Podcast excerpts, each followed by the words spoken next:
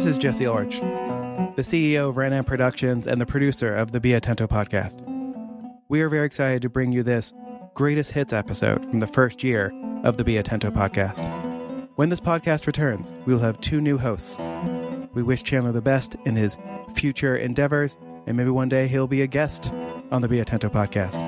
The Be Atento Podcast is brought to you by Atento Capital, a Tulsa-based venture fund focused on driving returns through early-stage venture investment and local economic development and job creation. Atento is Spanish for helpful, careful, thoughtful, conscientious, and polite. Now enjoy our greatest hits episode. We start with Anna Mason, partner at Revolution Capital and the Rise of the Rest seed fund. And then you're going to hear from Adrianne Court of Alkami, then Michael Cardamone from Accelerprise, and then Rodney Sampson, C E O of the Opportunity Hub, Marlon Nichols of MaC Venture Capital, Dor Abu-Hasir, founder and C E O of Percepto, Erica Lucas, founder of Stitch Crew, Mercedes Bent, and Lightspeed Venture Partners, Marn Leen and RespondFlow, Enda Martinson and Clarence Tan, the co-founders of Bottle Learning, Ryan Lutberger, co-founder and C E O of CleanCult, and finally, Dylan Gambardella and NextGenHQ.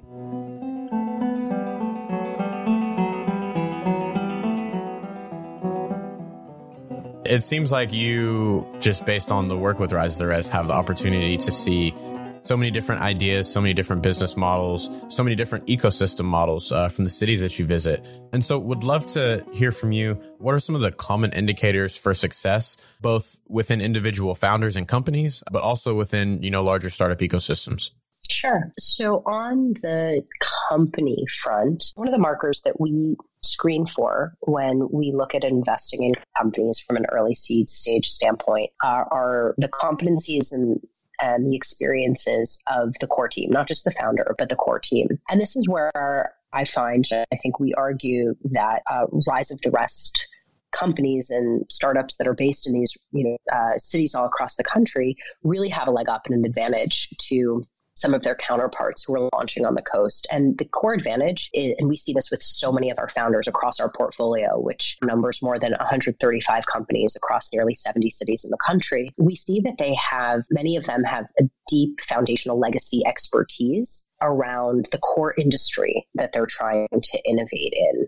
For example, you might see a, B two B, a last mile logistics company that plays in the B two B H V A C and electrical supply space. We have a, a company in Minnesota that works on that. Founder actually used to own a Johnstone Supply franchise and was his own first customer. He originally built the technology for himself. And then when his other competitors started to say, hey, that, that is incredibly useful. Can we use that too? Can we buy that too? He he realized that he was really onto something and spun out uh, a great technology business as a result of that. And we see examples like that in so many of entre- our entrepreneurs and in so many of our cities. It's, it's a little crazy to think about that seventy-five percent of the investment capital that goes into venture is concentrated in those three coastal states, but eighty-five percent of the Fortune five hundred is located in all these cities all across the country that we track and we map to with Rise of the Rest.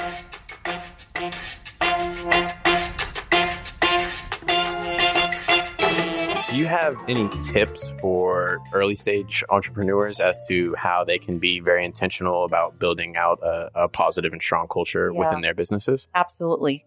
Just a, a quick note. I am writing a book. It's called Conscious Culture, How You Think, Act, and Connect to Inspire Uncommon Business Results. And let me just talk about kind of a startup. You are passionate about whatever you're designing, building, selling, right? You may have kind of those first clients or customers, whatever you're selling in terms of your product. And as you're starting out, who and what you want to be. But as you begin to grow and add employees or partners, you, that can be lost pretty quickly. When I talk to early stage, high growth, and even mature companies, I think it's first fundamentally to understand what culture is. Because sometimes you think, oh, it's this warm and fuzzy thing. It's just this feel-good thing. It doesn't really make a difference. For me, I think it's very tangible. It's how you think, act, and connect. So think is the words you use to express who you are. As you started, you kind of described how you ex- express your or- organization, right? So from that fundamental is the words you use to express your culture. Very important. Then the act are the things and behaviors that you do to reflect that culture. So if things are consistent, they align, right? So for example, at Alkami, uh, trusted accountability is a very important element of our culture. Well, trusted accountability to us means doing the right things always, sharing our knowledge and expertise, right? So if we're, if our executives or someone's doing counter to that, right, then we're not aligned.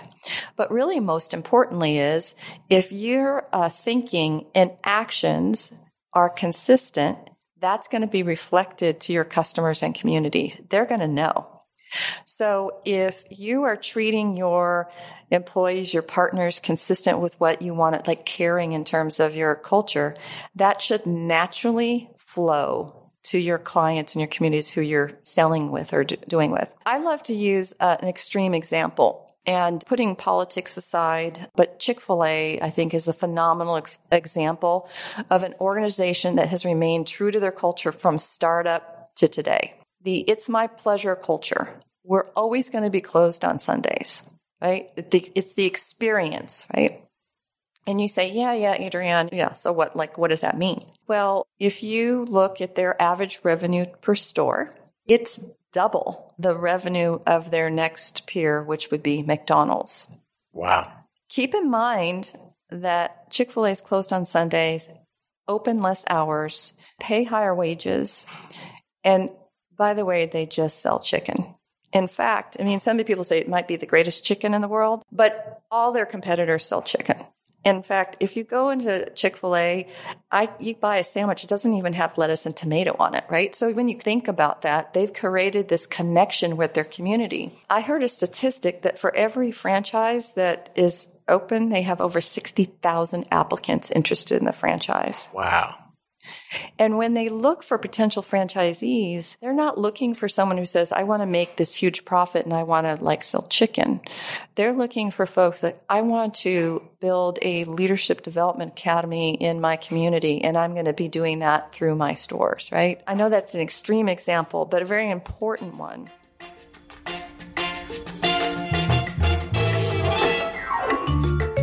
So I know that you guys have probably learned so much from your time investing in companies so early on in their life cycle. Would love to hear some of the takeaways that you've had. There's been a lot of learning. So just to back up a little bit. So, you know, my background was more of an operator as an operator. So I moved out to San Francisco in two thousand eight and basically just got really lucky and ended up at Box when it was about twenty-five people. Spent some time there, went to another startup in the ed tech space that we grew to like over twenty million in revenue. And then in twenty fourteen, started doing some advising and consulting with early stage startups and started really just like dabbling with small checks on the angel side, doing some small angel investments, but really didn't have a lot of investing experience at the time, but had it stuck in my head that I, that like I thought there was an opportunity to build a B two B SaaS focused accelerator. There were a lot of generalist accelerators like Y C and Techstars and five hundred, um, but there were only a few in the country focused on B two B SaaS. One of them was Accelerprise in D C. I reached out just to learn what they were up to. They were, they had each started their own companies and were not sure if they were going to raise a second fund. So I ended up licensing the brand and eventually taking over the brand, but launched our own fund as a separate fund in San Francisco. It was a grind. It took like fifteen, maybe eighteen months to raise that first fund. It was a small fund just to prove the concept. In hindsight, you know, at the time it was really frustrating. In hindsight, uh, I'm surprised anyone gave me any money to invest. I had like basically no investing experience at the time. So certainly made a lot of mistakes. So some of the mistakes I made early on as an investor, a lot had to do with decision-making and process around follow-on investments. So as a new accelerator and, you know, it was just me for the first two years, like I, there were a lot of instances where I probably made follow-on investments for the wrong reason. So maybe, you know, I, I was building a relationship with the founder. I got really close with them. Maybe they were struggling to raise money from other people, but like I really wanted it to succeed. And I was either protecting an investment that maybe wasn't going to work otherwise or protecting a relationship. Looking back on it, I think there were a lot of learnings along the way around building more process and being more diligent around decision-making processes for those follow-on investments. So that was one. I think the other was, you know, having investing in ideas that you really liked where you didn't have a lot of conviction on the founder. None of, basically none of those worked out. He learned. And so I think the stage we're investing in, it's so much around the founder and founder fit, like founder market fit. Touching back on streaming faith dot com, there was something there in terms of layering technology on top of something that you already knew well. Um, and something that you knew that the rest of the community already knew well. I'd love to hear you just speak on that and, and opportunities for entrepreneurs who maybe think that they don't necessarily understand how to build a tech company, but they see problems in their communities and in their everyday lives. When you are placed in a position where it is about survival or it is about solving something to mitigate risk or to mitigate loss, then something clicks inside of you that you cannot learn in an entrepreneurship support program, a pre-accelerator, accelerator, incubator, co-working space, et cetera. What happens if we can never go back into a physical space because of a new normal? What if we can't meet face-to-face for an accelerator program? Are we saying that we're not going to have any more disruptive startups? You, you know what I mean? So I think that... and I want to kind of bring this all together for you, is if you can figure out how to hack yourself first and hack the pain points that you might be dealing with, then you can apply that to other areas, industries, problems that you can solve as an entrepreneur, as a business owner, as an investor. And so just diving a little bit more into your time at both Cross Culture and at MaC, could you give us a little bit of insight into what you look for in investments and what your investment thesis looks like?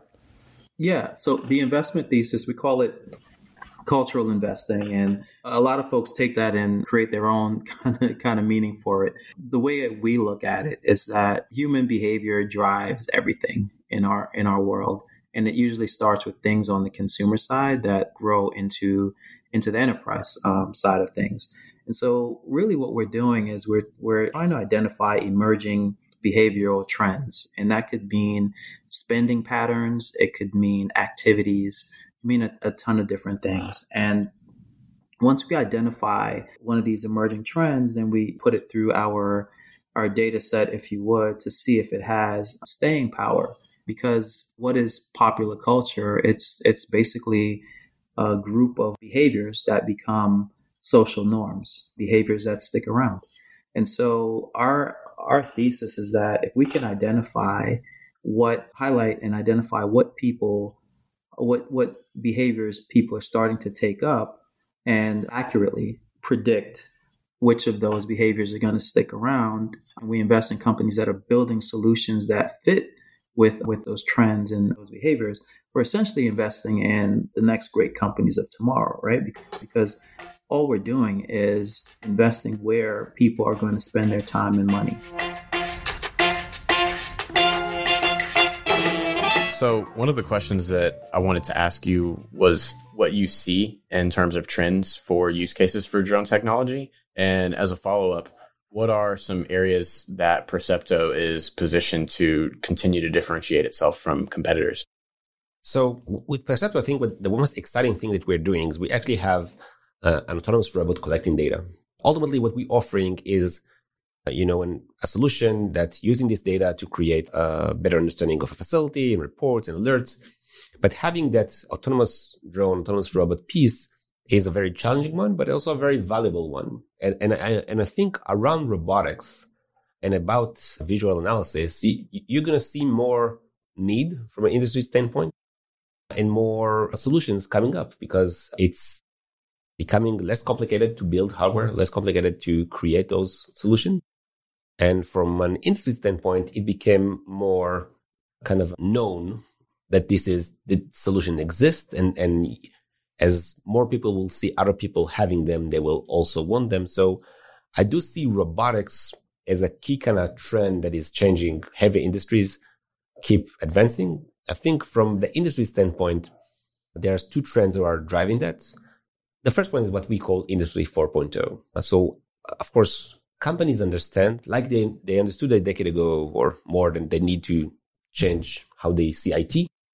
Now they understand that they need to change how they their base their operation based on data. And it's not only Percepto, it's also SCADA and all that sensing capabilities that are going around. There's a lot of different ways for heavy industries to absorb data and use this data to make better decisions. And and SCADA, for example, which is the sensors on the critical components in a in a heavy industry facility, its industry today it's more than fifteen billion and growing about twelve percent a year. So the need is there to do that change for the industry. The second trend that I see is that what, what we call, um, I, I don't know if the name is correct, but uh, manless uh, sites. Basically, more and more companies are focused on how they manage their remote operation. You see Rio Tinto managing an entire mine without having any person on the mine, or almost no person in the mine, not really nothing.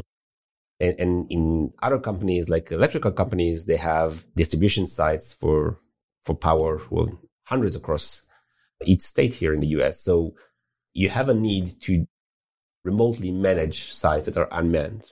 And technology, not only robotics, also sensing, and of course cloud and, and A I over those terabytes uh, of data. Just a way for you to do that in a much more effective way.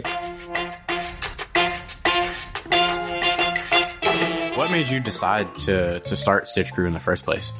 So we really started it as a frustration because we felt like there's incredible programs already in the States doing great work, but we felt there wasn't really an independent program that was exclusively focused on high growth entrepreneurs. So it was really out of frustration that tried to talk to a, a few key stakeholders in the state to see if they would do something. And everybody was super excited about it, but nobody would really launch anything.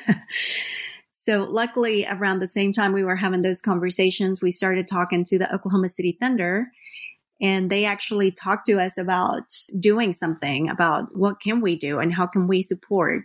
And they actually pitched us about the opportunity to partner to launch an accelerator program. But it really just grew out of frustration that we felt like there was a huge gap in the market uh, providing those resources to high-growth entrepreneurs. So when you're looking at companies to bring into each cohort of Stitch Crew, what types of things are you looking for from the founders? We are industry agnostic.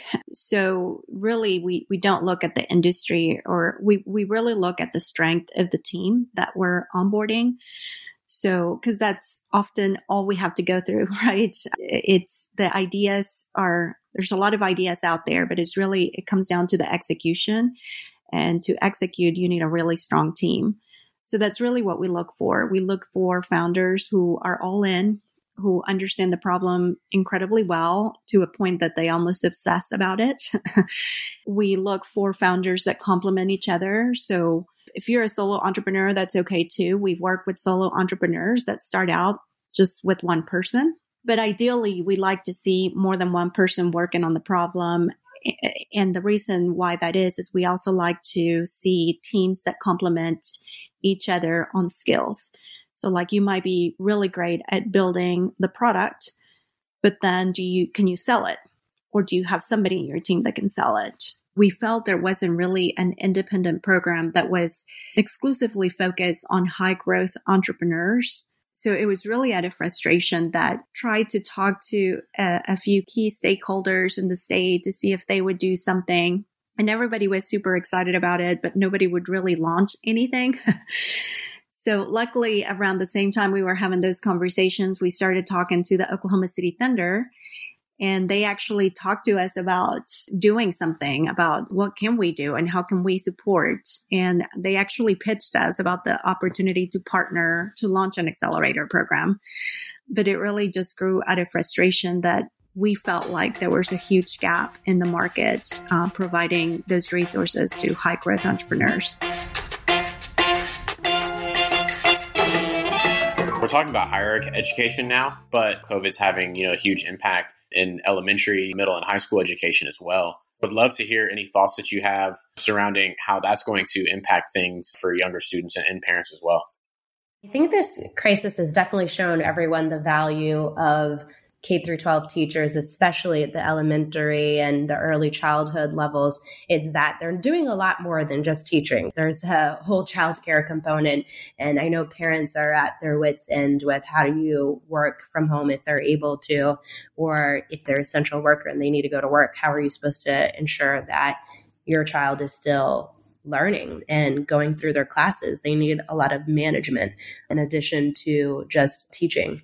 So I think people are, there's going to be a lot of pressure to go back to school being open in the fall as soon as possible for K through twelve and for preschool. I mean, even over this summer, I think there'll be a couple things that we see. I think we're going to see on the early childhood education side, I think we're going to actually see more calls for childcare regulation reform. So things like universal childcare, childcare tax credits. I think that people have realized what an essential service it is. And already we knew in this country that there were not enough people and the pricing was too onerous for many, but I think it's really shown we need it. So I do think there will be more calls there for that.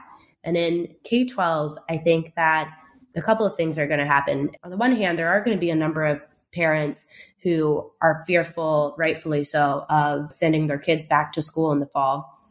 And I do think we'll actually see an increase in the number of uh, people being homeschooled. Right now, about uh, about three percent of the U S homeschools their children, but surveys indicate that as many as ten percent of parents would like to if they had options and if they knew how to do it. This crisis has given parents tons of options. If you look at the edtech companies that serve K through twelve content, they've been exploding three, four, five, ten times the number of users as they normally have. So parents have now been exposed to these companies, and it's a real, it's realistic that they could actually put their kids through it. So I think homeschooling population will actually double. In addition to that, I think now that parents have seen what their child does at school all day, I think kids, parents will be a lot more engaged in their children's education. Amazing, amazing. And so could you maybe take us back just one step further and talk about what made you all so interested in disrupting the education space in the first place and providing this resource for students, teachers, parents? Yeah, for sure. So initially, we've been designing and building games in education for a while. We knew that games has the impact to really transform education just because kids growing up nowadays, they grow up with games and, and, and technology products rather than having to do education the traditional route. And so when we were building games, what we found out really um, early was traditionally, the way educational games are built, they were built around a specific topic. And so, for example, I would build a fractions game. So it, it worked, but then for for teachers in the classroom and for kids, kids would smell the education right off the bat. And for teachers, it actually, those types of educational games are actually quite hard to implement into the classroom because teachers would have to learn how does the game teach the topic. They would have to find a time, for example, if I am playing a fractions game, I would have to find time to squeeze this game in when I'm actually teaching fractions. And it's really hard to get data out from a game that's specifically designed around a topic. So um, there, even though it was meant to be fun, it, it's a lot of times it creates a lot more work for teachers. So the idea that Edna and I had was, what if we can just take all the activities that teachers are doing today and all of the content that is already readily available and plug it into a game environment. So that way it's going to be much more fun for kids. And we get to help teachers with a lot of their classroom tasks. And when we, when we do it in that kind of strategy, so it's gamifying the whole thing inside a game environment rather than just putting points. It allows us as a team to really focus in on making the the, the product fun for kids and then making sure that as long as we're able to ingest content from, from a content provider or whether we build the content ourselves, it just allows us to have that focus on fun. Yeah. And for me, I think the stuff that really fueled my passion even more, like in early on, um, was just seeing the early versions of Bottle in action and, and just like the impact that it has. There's an after school program we're working with and just hearing from the we were in communication with the executive director and she'd mentioned one of the students who we'd, when we went to visit, we'd met him and how he was super just like insecure about studying and math and didn't have that like excitement about it. And just she was talking about how like, yeah, he uses Bottle, he loves it. And now he's telling everyone to call him the math boy. So just even seeing that, like the confidence in kids rising, like that was something that really fueled our passion to just keep going and keep building something that can have an impact in classrooms and help with things like test anxiety and just giving kids a really fun way to assess them to where they, they don't have that test anxiety going in and they can just answer it and have fun and be willing to try again, even when they fail. I know you guys just recently closed a round of funding, and a decent percentage of our listener base is early stage entrepreneurs. And so being able to get some transparency and understanding what that process looks like from an entrepreneur's point of view, I think would be really exciting for a lot of people to hear about. So if you'd feel comfortable, would love to hear you share what that process was like for you all. Yeah, absolutely. I know I would find a lot of value in hearing kind of how the process is myself. So would love to share more on that. I guess the initial process starts with when you realize you need funding. For us, we built this not intending that it was going to be as big as what we're aiming for right now, but more just as a side hustle. That's that's what it started with. But when we saw the initial traction, it became obvious, wow, we, we really need funding for this to get as big as what we want it to be and become synonymous with text message marketing worldwide. And for that to even happen, we, we had to have that mental shift from bootstrapping to then seeking funding. And I was fortunate that I had great mentors who had previously taken me through the process and I had some exposure to it. But if you haven't already, then of course, that, that would probably be my first advice. Find someone who has been through it. Contact somebody who has either just sought fund funding or somebody who is a V C or somebody who has exposure to it, like yourself, where they could get that information on what is the customs, what is the typical way, what is the best way to get in touch with people. But just from my end, what I've seen be most effective is getting introductions. And it might be hard or it might be scary as somebody who's never sought funding before to have the audacity to just approach an investor who obviously has a busy, busy lifestyle and a busy time, but and pitching them on the idea. You talked about you getting started after identifying the problem. I think millions of people every day wake up and, and see problems they want to solve, but don't necessarily take those action steps to go out and do it. What experiences earlier on in your life or character traits that you have, do you think prepared you to say, okay, look, I'm ready to at- attack this problem when I see it? Yeah, I think there's a lot of problems. And I, I don't think there's, they're just more and more. I, I think that we're in an era that information is accessible and anyone can do what they set their mind to, given a lot of resources. And I think I got really lucky. I, I think I was part of, of Babson, which was a great community. We got introduced to, to Dave Heath, the C E O of Bombas Socks, who was really core in our story here and in, in helping us fundraise our pre-seed and seed. But realistically, I, I think it just took day by day, right? So our whole kind of mantra, this is not my own, but it's endurance and optimization. Frankly, we started literally what we did is we took products that were on the market. We filled them into our bags of quote unquote cleaning products early on. And it it worked for a pre-launch, but it wasn't our proprietary formula. And this is twenty seventeen. And we ran a Kickstarter there and got a little bit more progress, but we had the ingredient story down, but not the brand, right? So fast forward to twenty eighteen, we launched in an Indiegogo. We had a couple more products on the market. Now we had hand, dish, A P C, and laundry. We had finally our own formulations, and we had, you know, a long, obviously, process to get there. But then we didn't have the packaging story. And the, the Indiegogo was successful, but the big pushback was, look, you have this beautiful brand. You have ingredients that people can actually understand, but that's not enough. It wasn't It wasn't exciting enough for customers, for investors, for kind of the world to see. So fast forward another six months, kind of February, March of twenty nineteen, and we figured out it was milk cartons. And it was this light that went off, a light bulb, and it saves a lot of plastic. It can sit on retail shelves. Why can't someone do this? So I did about six months of, of traveling around the U S A to figure out the, the right team members, the right partners, and literally just talking to people. So it really was a two, three year pre-launch process of what is the solution? It wasn't, we didn't start and it worked. It, it did take time and just take iteration and, and optimization. One one of the last things that you talked about there was traveling around the country to find some of the right partners and team members. What are some of the things that you look for in individuals, both in terms of personal characteristics, but also value that they can bring to the table? Yeah, I, I'll probably break this down into to three pieces. We've been really lucky to have a terrific team, both a terrific team of investors and a terrific executive team and just a, a terrific general team. I, I think for me, one of the most important char- characteristics is is loyalty. I think there's a, a big movement now, especially with a lot of younger professionals, that they're hopping around quite a bit. So it's six months here, you know, six months there, a year there.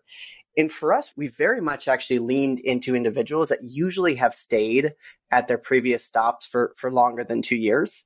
Not to say that the alternative is bad. Different situations for a host of things could happen. But we've really enjoyed individuals that have really tried and committed to their different companies and organizations and your schools, whatever it may be. So that was really important for us. And to date, we have yet to have anyone quit. Have a really Amazing. Close-knit team. We're really thankful that's that. Part of it's also because of our, our backstory. We we have half the team in Puerto Rico, and we have half the team in New York City, and now we have this burgeoning office in Tulsa. And I think part of the reasons that we've really cared about locations, communities, geographies to do that. So that was the first. I think the second is I personally like the dazzle, people that just are really energetic and upbeat about about life, about our solutions, about entrepreneurship. Um, I think it's a little bit harder to, to obviously measure, but personally, I really enjoy that trait in people. And then I think the last is just being a good person, try to leave egos out of the room. I think the first year or two, it matters. I think it really starts to matter if the company sees success in three, four, or five. Being a good person, try to leave egos out of the room. I think the first year or two, it matters. I think it really starts to matter if the company sees success in three, four, or five years. So just trying to make sure the right people on the boat that care about the products they're working on, that care about the mission, but then always put product excellence, ideally, in front of saving the world, because that's an important piece. And not to go too off topic here, but we think usually the right individuals are the ones that really care deeply about the product first and the mission second, rather than the mission first and then the product second, as that's where we found the sweet spot. As we've talked about, we definitely want to share with the broader world, we're in the process of launching a pitch competition where we're going to invest Uh, up to two hundred fifty thousand dollars in college-based entrepreneurs uh, across the country uh, this upcoming year. Very excited to share that and announce that. But for the college entrepreneurs who are listening into the podcast, I think it'd be great for them to hear someone who built a company in college that is still growing, even in the face of the times that we're living in. Maybe some of the obstacles that you had to deal with as an entrepreneur while still being a young person, still being in school, and how you overcame some of those obstacles. Most certainly. And Chandler, again, you and your team at Atento are inspiring and empowering such incredible work. I can't wait, truly. Count on us that hundreds, if not thousands of NextGeners are going to be applying for those grants and that investment. That's what it's about, man. So I am pumped up for that. For me, I'll be honest that being a college entrepreneur, it all really boils down to how well you can learn to say no. And that kind of sounds depressing if anybody out there is hearing this and you have big, ambitious dreams for what it's going to be like starting and building a company in college. And keep going. Don't get me wrong. I did it myself and it was so worth it. But ultimately, it was a struggle and it, it is always going to be a struggle. But if you can hone in on where you want to be spending your time and where you want to be getting better and focused on improving, then that will be the key to your success. And for me, going back to my first years at Duke, building NextGen, I wasn't able to dedicate the time I wanted into the company, let alone into my personal endeavors, whether that be the classroom or my social relationships. I was spreading myself too thin. And I didn't realize it at the time, but it very quickly became apparent to me that if I don't focus in a very limited capacity on maybe two or three or four things, then the six or seven I'm trying to tackle, they will all suffer because of my lack of an ability to say no and to prioritize. And it's really tough. Don't get me wrong, because when you're at a campus, especially my experience personally at Duke, I wanted to do everything. I wanted to be a senator in the student government. I wanted to spend time with my fraternity brothers, perhaps. I wanted to play on the basketball practice team and also have a life and also do well in class and also build a company. sometimes something's got to give. And so for me, going into my later years at, at Duke, I knew it wasn't going to be academics and I knew it wasn't going to be NextGen H Q. And so that led me to really have, let's say, a very limited amount of time to allocate elsewhere. And that was how I was able to find success. Was it still a challenge? one hundred million percent. Was it still impossible to balance? Of course, there, there's no equal equation that this one works out with. But you got to sacrifice, you got to keep trying and be open to change. And once I accepted that as the reality, I think it allowed me to start really prioritizing where I knew I wanted to be growing. And that led to ultimately my ability to put the time in in the right areas.